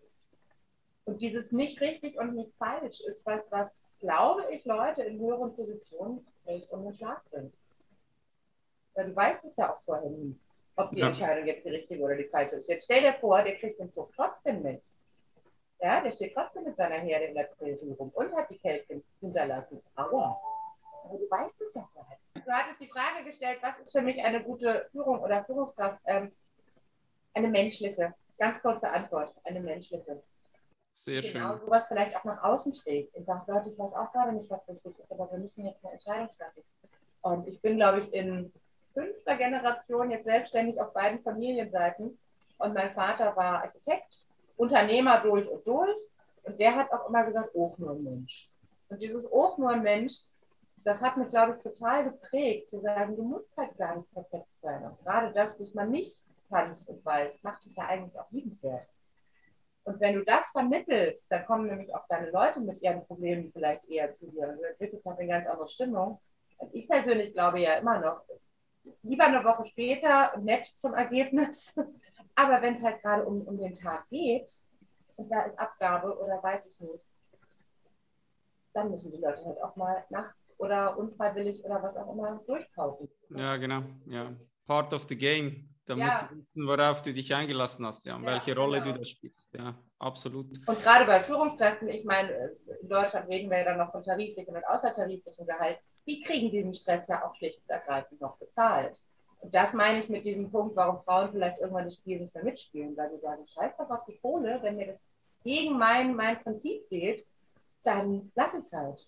Wenn wir da kurz in den Spitzensport reinspringen, Mhm. wenn du dir so den Fußball vorstellst und du beginnst dann so ein, eine Trainingseinheit und da stehen 22 Menschen vor dir und die kommen alle aus einem komplett anderen Lebensbereich so in diesen Moment rein.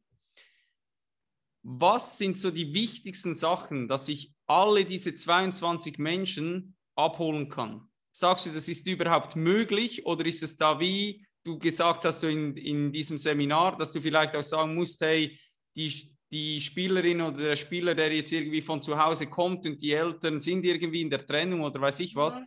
es ist vielleicht normal, dass ich diese Person jetzt nicht in diesem Kontext mit diesen 22 erreichen kann, dann muss ich das vielleicht in einem Einzelgespräch dann irgendwie nochmals darauf eingehen. Oder sagst du, oder anders gefragt, was sind so die Grundvoraussetzungen, damit ich eine größere Gruppe, jetzt Mhm. nicht abgesehen vom 1 zu 1 Coaching, in eine größere Gruppe wirklich abholen kann, dass ich das Gefühl habe, hey, ich erreiche da alle, weil es ist ja auch vom auch vom Intellekt her ist das extrem unterschiedlich. Ja, vom Intellekt und im Fußball ja auch noch zum Teil vom Kulturkreis. Das kommt ja auch noch dazu. Ähm, gehen wir mal davon aus, dass diese 22 Menschen da freiwillig sind, richtig? Ich hoffe, es, ich hoffe, es schwer. Ja. Das ist ja schon mal eine super Voraussetzung, äh, die dir einen, einen Vorteil bringt. Also grundsätzlich denke ich, dass es wirklich dieses, diese Freiwilligkeit auch ist, zu sagen, ich biete euch jetzt verschiedene Varianten an, euch alle abzuholen. Sucht euch gerne eine aus, aber ähm, mitspielen im wahrsten im übertragenen Sinne müsst ihr halt. Und wenn einer irgendein Thema hat, dann lasst es mich bitte wissen, damit ich mich einfach am Thema vorbei versuche zu motivieren. Und du bist gerade ganz woanders. Äh, Im Sport ist es ja auch gerne so, dir tut eigentlich was weh, aber du willst es nicht zugeben, damit du nicht die Memme bist. Ne? Auf einmal denkst du, aber der leistet schlecht. Sortierst ihn vielleicht aus, der darf nicht mit zum Spiel. Nur weil er dir nicht erzählt hat, dass er, weiß ich nicht, eine Kehlkopfentzündung hat, die eigentlich mit dem Fußball nichts zu tun hat, aber trotzdem total handicapped, weil er seit vier Tagen nicht schlafen kann. Ich hatte sowas mal, deshalb ist das ein schönes mhm, Beispiel. Mhm, ähm, ich habe natürlich eher auch mit Leuten zu tun, hatten wir ja schon, die nicht unbedingt da freiwillig sind. Und wir hatten einmal einen Workshop mit 100 Leuten, IT-Lern, ähm, das war eher ein Event, ne? da hatten wir auch zehn Trainer alles aufgeteilt. Ich hatte einen Hut auf, hatte das Headset und machte die Begrüßung und sagte, wenn ich so in die Gesichter schaue, 80 Männer ne? von diesen 100 Leuten, wenn ich so in die Gesichter schaue, habe ich das Gefühl, dass nicht alle beim Frühstück schon Juhu geschrien haben. Und dann lachten die schon. Und ich sage, guck mal ganz ehrlich, wer hält es für eine völlig bekloppte Idee, heute hier zu sein? Ein Drittel meldet sich. Ich sage, wer hat sich gedacht, hm, naja, mal schauen, was das wird ein Drittel meldete. Und ein Drittel sagte, nee, wir haben total Bock. Ähm, also die Frage ist, wie hole ich die denn ab? Weil es war halt in dem Moment für die total wichtig, erstmal zu sagen, wir finden es eigentlich wirklich schmarrn. Und dadurch, dass ich ihnen das Gefühl gegeben habe, ich weiß das und ich kenne das und es ist auch gar nicht schlimm, konnten die sich trotzdem einlassen. Ähm, und ich denke, das ist im Sport genauso zu sagen, guck mal, es gießt in Strömen, und ich weiß, letzte Nacht war Oscar übertragen im Fernsehen und wahrscheinlich sind wir alle heute nicht so fit wie sonst. Lasst uns mal das Beste draus machen. Aber ich versetze mich in euch hinein. Ähm, kann durchaus hilfreich sein. Also einfach in die Welt des anderen mal zu tauchen und diesen Perspektivwechsel mal vorzunehmen, nicht zu sagen, ich will heute das und das erreichen und wer nicht mitmacht, ist jetzt doof, sondern zu sagen, ich möchte heute das und das erreichen, kann mir aber vorstellen, dass das für euch ein ganz hohes Ziel ist. Und wenn wir zumindest 80 Prozent gemeinsam hinkriegen, ist es das schon super. Ja, und, mega. Ähm, also einfach immer, immer wieder zuzugestehen, es muss gar nicht perfekt sein.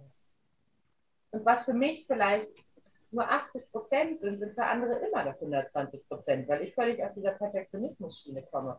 Und ich glaube, das ist gerade als Trainer auch im Sport natürlich eine riesen Herausforderung, weil du hast ein Bild, wie du es gerne hättest, du weißt auch, es geht, du hast es vielleicht selber mal gemacht und diese dämliche Truppe kommt nicht in die Gänge. also das ist halt auch eine ganz spannende Frage. Ähm, das ist in der Pferdeausbildung ein schönes Beispiel. Ich gebe ein Pferd irgendwo hin in die Ausbildung, was ich jetzt nicht mache, weil ich den Sport nicht halte, aber im Turniersport ist das so.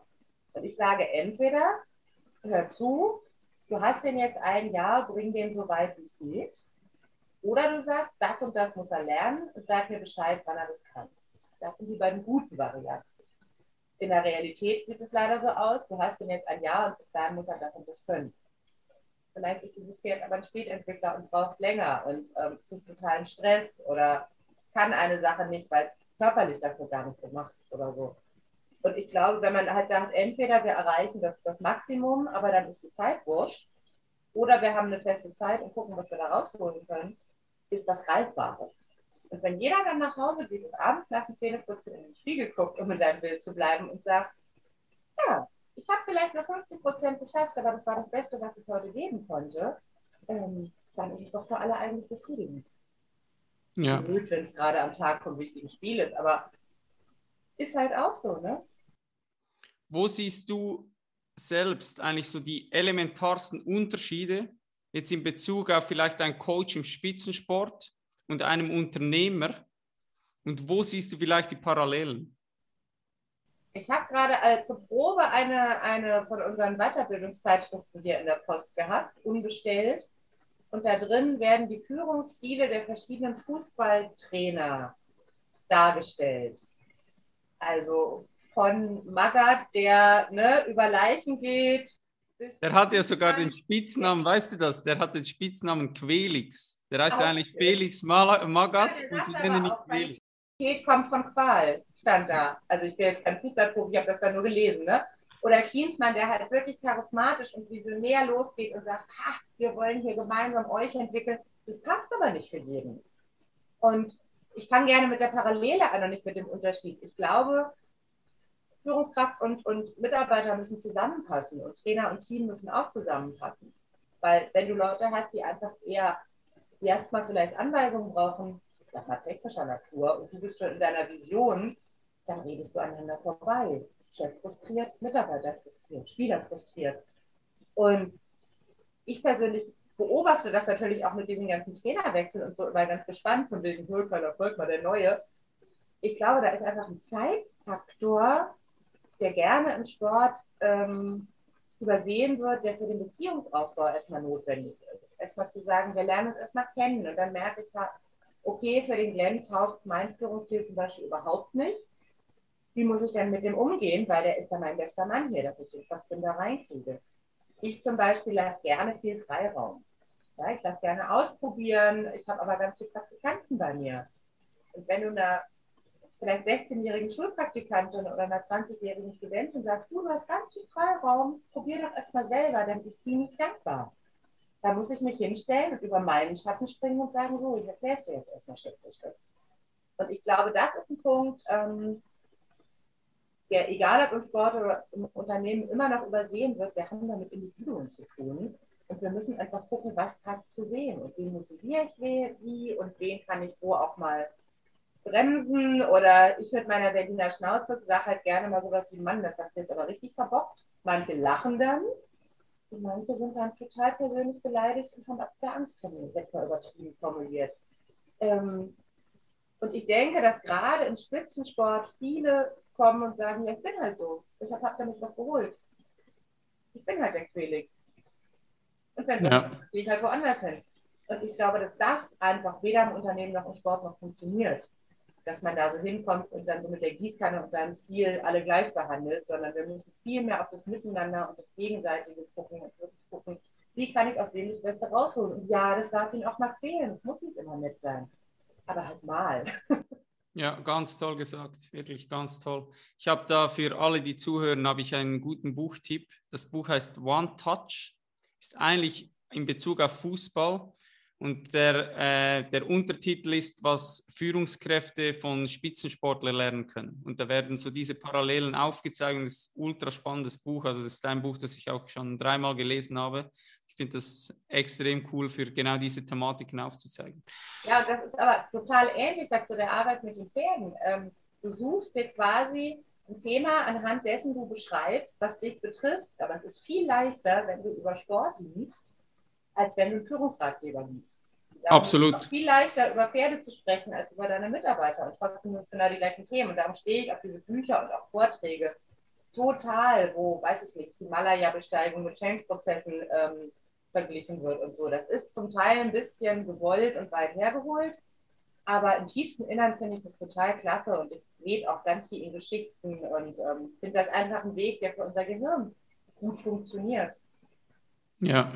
Weil das will Bilder und Vergleiche und das Gehirn, das ist halt auch noch so ein Punkt, das Gehirn sucht ja Gemeinsamkeiten. Und bei uns wird ganz oft noch nach Unterschieden geguckt. Und wenn man erstmal guckt, weil du anfängst mit, wie hole ich die 22 Leute ab, war mein allererster Gedanke, bevor deine Frage kam, ja, ich gucke erstmal, was sie alle gemeinsam haben, bevor ich gucke, was sie unterscheidet. Ganz guter Tipp an dieser Stelle, sehr cool. Verena, wenn ich dich fragen würde, was sind so die drei wichtigsten Schlüsselfaktoren deiner Meinung nach für eine gute Führungskraft? Was würdest mhm. du sagen? Also ich ich würde sagen, ich sage sogar, ähm, was ich vorhin schon gesagt habe, also Menschlichkeit, Mensch sein und Mensch bleiben. Ich kann mit diesem Wort Authentizität nicht so wahnsinnig viel anfangen, abgesehen davon, dass ich es auch falsch ausgesprochen habe, weil es so, es ist wieder so ein Modeding, ne? Erst waren Synergien, dann war es ganzheitlich, dann war es, du musst authentisch sein. Aber einfach dieses, du bist erstmal wie du bist. Und egal in welcher Rolle du bist, ob du gerade Sohn, Papa, Führungskraft, Fußballtrainer oder Kumpel an der Bar bist, du bist, wie du bist. Und ähm, das darf auch durchschimmern durch jede Rolle. Oder nicht nur durchschimmern, das darf auch durchstrahlen, denke ich mal. Das Zweite ist, du bist nie fertig. Du lernst immer noch dazu. Es gibt ähm, einen Kommunikationspsychologen, Schulz von Thun, ich weiß nicht, ob der in der Schweiz auch so bekannt ist wie in Deutschland, der hat es geschafft, menschliche Kommunikation ganz schlicht runterzubrechen, dass du es Schulkindern erklären kannst. Der war Professor hier an der Uni, hat dann, als er ausgestiegen ist, mit Ende 60 immer noch Vorträge gehalten und hat mit Anfang 70 da noch gestanden und hat gesagt, so meine Damen und Herren, ich habe jetzt mal alle meine Modelle mal irgendwie zusammengepackt. Können Sie mir mal sagen, wie Sie das finden? Weil ähm, ich bin da noch nicht so ganz am Ende, ob das so stimmig ist. Und du sitzt da und denkst nur, wow, der ist bekannt, berühmt, der schreibt Bücher, der hat Kohle und alles und der stellt sich immer noch hin und sagt, ich bin ein Lernender. Ich bin nie ein Wissender, ich bin immer ein Lernender. Das finde ich noch einen ganz wichtigen Punkt. Ähm, und vielleicht was ich nicht so wichtig zu nennen. Ja, cool. Ja. ja also wir kommen ja aus einer Generation, wo der Chef immer der Schlauste war. Und einfach mal zu sagen, es gibt andere, die können es besser. Und wenn ich es mal verbocke, dann kann ich auch mal drüber lachen. Ähm, gehört natürlich auch zur Menschlichkeit, aber finde ich einen ganz wichtigen Punkt. Wir sind nicht der Nabel der Welt. Denkst du, es gibt elementare Voraussetzungen, welche nicht erlernt werden können? Uh, das ist eine super Frage. Ähm, ich denke mal, dass du mit einer Grundeinstellung gegenüber anderen Menschen auf die Welt kommst oder sie zumindest in so jungen Jahren so eingetrichtert ist falsch, aber so stark entwickelst.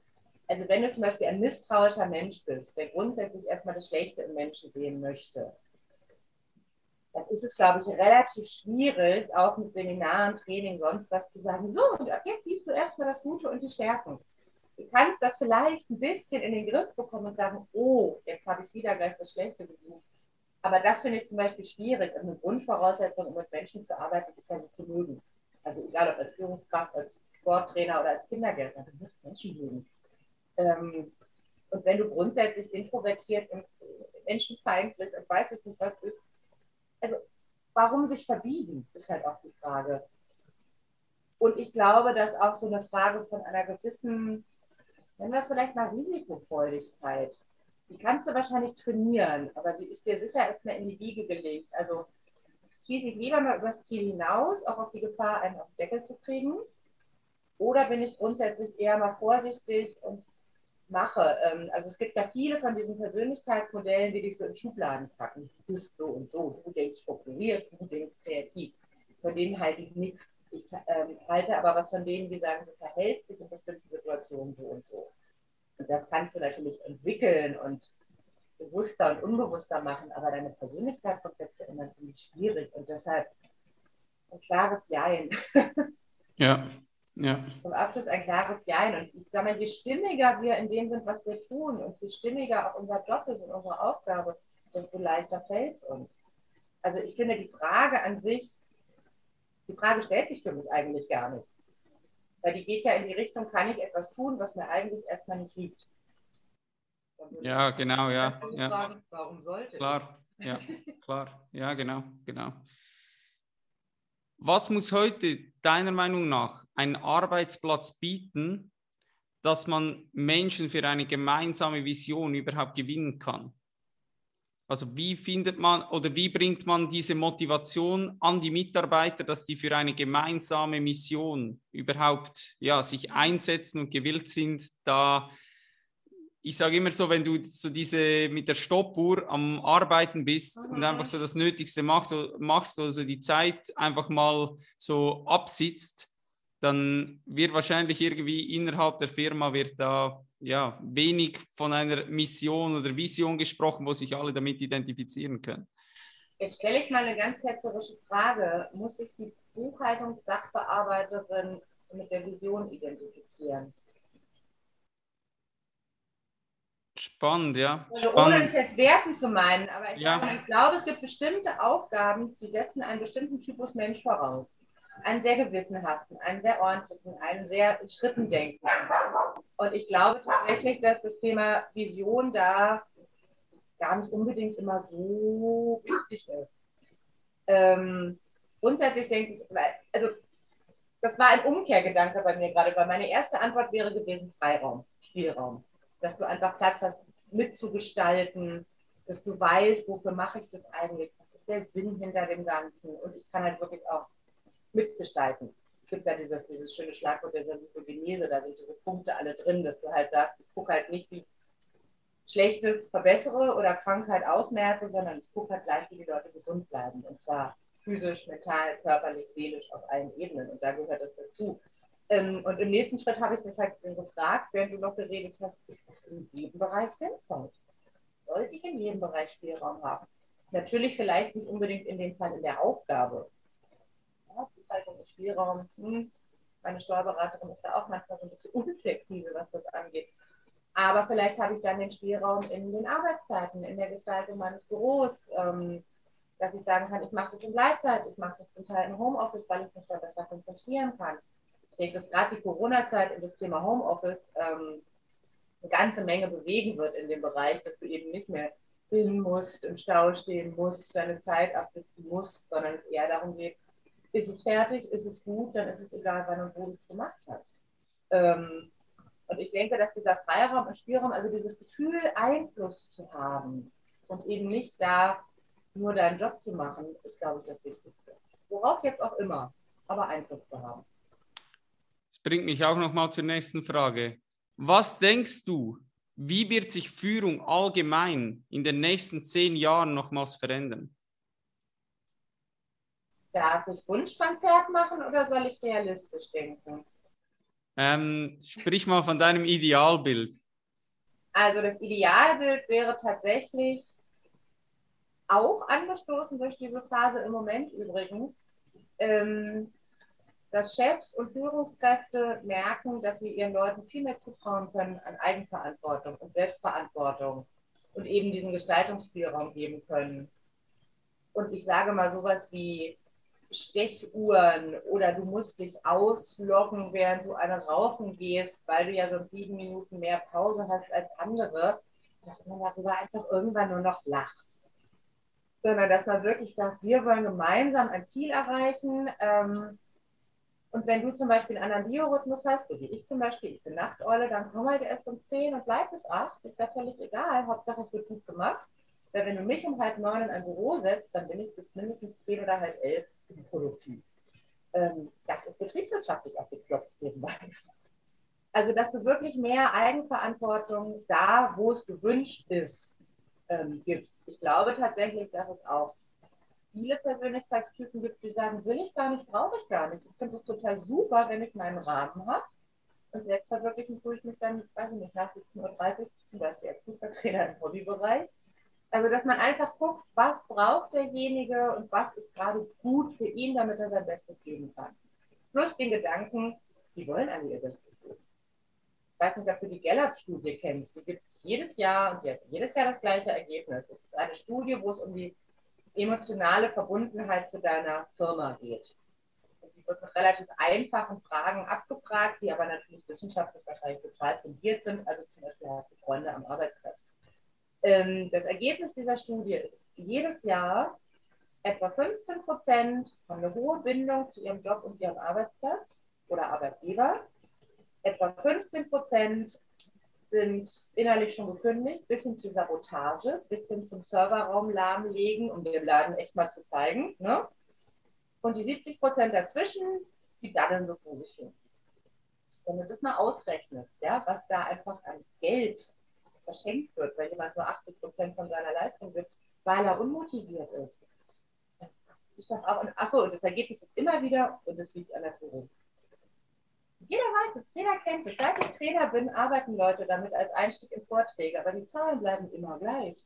Mal sind es 14 Prozent, mal 16, vielleicht sogar mal 17, aber das Verhältnis bleibt immer gleich. Gaußsche Normalverteilung, ne? Vielleicht ist es auch so. Aber ähm, ich denke, wenn du da ansetzt, wie kriegst du die Leute gebunden? Und zwar nicht, weil du Mitarbeiterbindungsprogramme äh, oder Employer-Branding-Maßnahmen kreierst, sondern weil du irgendwie eine menschliche Gemeinsamkeit schaffst. Dass du sagst, Mann, ja, ist gerade scheiße, ja, wird gerade weniger Geld, aber für den Laden und für den Chef mache ich das. Ja. Hier war das doch auch so. Da hieß es halt auch noch Chef und nicht Führungskraft. Ne? hatte mal ein Unternehmen, da wurde dann, das ist meine Vorgesetzte, wurde dann vorgestellt. Und auch dachte, wow, ja. vorgesetzt, ne? wird mir vorgesetzt. Also ich glaube, wenn man einfach dieses Gemeinschaftsgefühl so ein bisschen ähm, schärft und, und fördert, dann kann da ganz viel passieren. Weil was fehlt den Leuten im Moment während Corona am meisten? Was fehlt ihnen? Ja, die Connection zu anderen Menschen, ja. Das die Gemeinschaft, die Kollegen, der Schnack in der Küche. Ja, können sie genauso zu Hause machen. Aber wir sind soziale Wesen. Damit schließen wir gerade den Kreis wieder zum Anfang. Ne? Wir sind Herdentiere. Wir brauchen unsere Herde, um uns wohlzufühlen. Nicht um zu arbeiten, nicht um zu überleben, aber um uns wohlzufühlen. Es gibt ja auch dieses Feel-Good-Management zum Beispiel als, als ähm, Geschichte, wo dann viele sagen, stellst da ein Obstkorb hin. Aber es ist halt viel mehr. Das Wort ist vielleicht ungünstig gewählt, aber es geht um eine Unternehmenskultur, wo die Leute sich wohlfühlen und wo ich mich wohlfühle, arbeite ich gerne und wo ich gerne arbeite, arbeite ich besser. Und bringe tatsächlich mehr Leistung. Und du hast vorhin gefragt, wie das messbar ist. Wenn Studenten bei mir anrufen und ein, ein Bachelor- oder Masterthema suchen, dann rate ich denen immer von quantitativen Themen ab und sage, qualitativ ist viel einfacher, aber es gibt natürlich ganz viele solche Kennziffern. Fluktuation, Krankenstand, sonst was. Ähm, aber Stimmung Stimmung kannst du eigentlich nur messen, wenn jemand von außen reinkommt und sagt, ach, so ist es ja nicht. da gibt es ja. keine Parameter und nichts Messbares. Ich finde es auch so traurig, dass man alles messen will. Absolut. Du was ja. messen, du sonst nicht mitkriegst. Wenn ja. du das würdest, müsstest du es nicht mehr messen. Performance. Ja. ja, schön gesagt. Schön gesagt. Verena, wenn du den Satz beenden müsstest, der wertvollste Skill in Zukunft wird sein, wie würdest du den beenden? Oh, nur eine einzige? Eine einzige Fähigkeit. Das ist jetzt in einem Podcast schwierig, wenn man lange denkt und aus dem Fenster schaut. Ähm, weil ich jetzt so lange darüber geredet habe, wäre meine spontane Antwort Reflexion oder Selbstreflexionsfähigkeit gewesen. Aber das ist es, glaube ich, gar nicht. Ähm, also, ich komme wieder auf Menschlichkeit im Sinne von ähm, so sein dürfen und können, wie man will und Super. andere auch so sein lassen, wie sie sind. Super, ja, sehr gut. Sehr gut. Das entspannt übrigens total. Selbst wenn du jemanden ganz stressig und ätzend findest und dann da denkst, okay, der ist sehr anders als ich. Mit dem möchte ich auch kein Bier trinken gehen. Aber irgendwie so einen Grund haben, warum der so ist, dann hast du viel weniger Stress. Sehr schön, ja. Energiesparmodus. ja. Letzte Frage, die stelle ich allen meinen Gästen. Okay.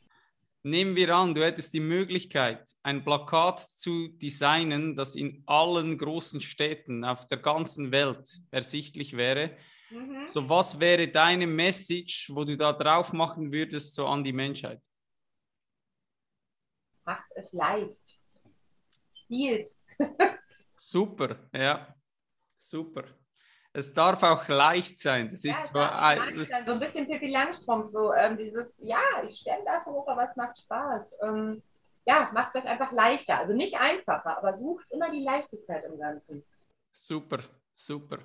Verena, wir sind am Ende angekommen. Bevor wir ganz zum Schluss kommen, was soll ich alles von dir verlinken, dass die Leute, die dich irgendwie näher verfolgen wollen, mhm. ähm, da noch fündig werden? Ich werde sicher deine Homepage verlinken. Was soll ich da sonst noch reinmachen genau, in die also Show Notes? Die Akademie kannst du sehr gerne verlinken. Es gibt inzwischen auch so eine Art Dachmarke äh, dazu. Das ist die Naturakademie, wo dann auch die Themen mit Hunden und ähm, Wölfen und Greifvögeln, mit denen wir ja auch stellenweise arbeiten, drunter sind. Und was wirklich mein Herzblutthema ist, sind die Lerntiere. Das ist dieses Kinder- und Jugendprogramm. Das heißt einfach lerntiere.de.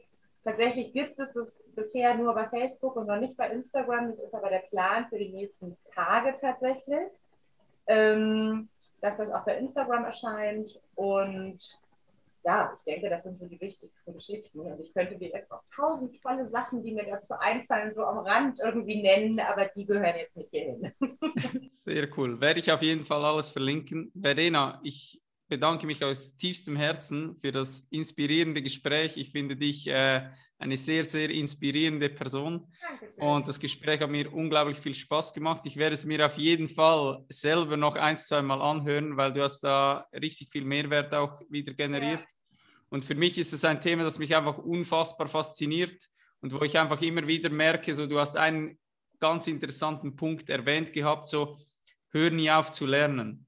Und ich merke einfach, wenn ich mich mit Menschen austausche, die so ein Know-how haben wie du, in, ja, ich habe einfach gelernt, ruhig zu sein und zuzuhören, weil du hast einfach irgendwie merkst du, es ist manchmal gut, die Klappe zu halten und einfach wieder zu lernen, zu lernen, zu lernen, dann wieder zu reflektieren, für dich mhm. was mitnehmen, was funktioniert und dann wieder weitergeben an, an andere Menschen und am besten Fall eben, wie du gesagt hast, menschlich das, das vorzuleben, weil ich denke, das ist ja schlussendlich der Schlüssel, weil das Wissen, habe ich das Gefühl, das ist oft da, ja. Aber wir kommen halt nicht in die Umsetzung, weil wir uns oft nicht danach fühlen oder das Gefühl haben, wir müssen diese Maske noch anbehalten, obwohl wir eigentlich wüssten, mh, hm, wahrscheinlich spiele ich jetzt gerade eine Rolle, die mich im tiefsten Kern eigentlich gar nicht so erfüllt, aber ich habe Angst, mich da verletzlich zu zeigen. Das ist halt auch der Punkt, dass du gucken musst, was zu dir passt, ne? Weil ich sag mal, du hast auch viel Wissen, was einfach mit dir gar nichts zu tun hat. Und als du jetzt sagtest, und das dann an andere weitergeben, ich habe halt auch, also ich fand deine Fragen ja auch super und habe dann so gemerkt, so, ha, da laufe ich jetzt wieder warm. Und dadurch merkst du natürlich auch, was sind denn die Themen, die wirklich bei dir ähm, Resonanz erzeugen und was sind die, die kannst du zwar im Kopf und runterspulen und voll erzählen, aber die sind mit dir eigentlich gar nichts zu tun. Und es passt ja auch nicht alles zu jedem. Das ist ja auch das Schöne. Absolut. Ich habe vor vielen, vielen Jahren von einem Trainerkollegen, der so Präsentations- und Wirkungsthemen gemacht mal das Feedback gekriegt, Verena, du bist so eine tolle Frau, aber dieses, dieses kleine Mädchen dazwischen, das passt nicht. Ich habe gedacht, äh? Und inzwischen, also ich finde, dass dieses kleine Mädchen auch da drin ist, ist mein größtes Potenzial ähm, zum Thema Leichtigkeit und zu zeigen, du kannst doch zwischendurch mal Quatsch machen oder sagen, oh Gott, hast du diese süßen Chappy-Ohren gesehen? Und kannst halt trotzdem noch mit Managern arbeiten. Und ähm, das hat mit dieser Stimmigkeit zu tun. Und strahlst du halt aus, ne?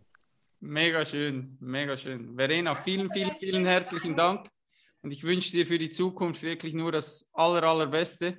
Vielleicht bin ich mal in der Nähe und dann äh, komme ich vorbei und schau mal, wie die Pferde da auf mich reagieren oder ob die gleich alle äh, davonrennen, wenn ich komme. Zürich-Hamburg hat auch eine gute Flugverbindung.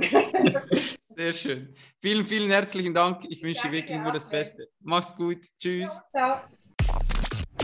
Thank you for your precious time, champ. I hope you found this episode valuable and you'll come back for the next one. Don't forget, where your focus goes, your energy flows. Be thankful. Take responsibility for yourself. Breathe. Dream big. Save the planet. Greatness is upon you. I believe in you. Peace out.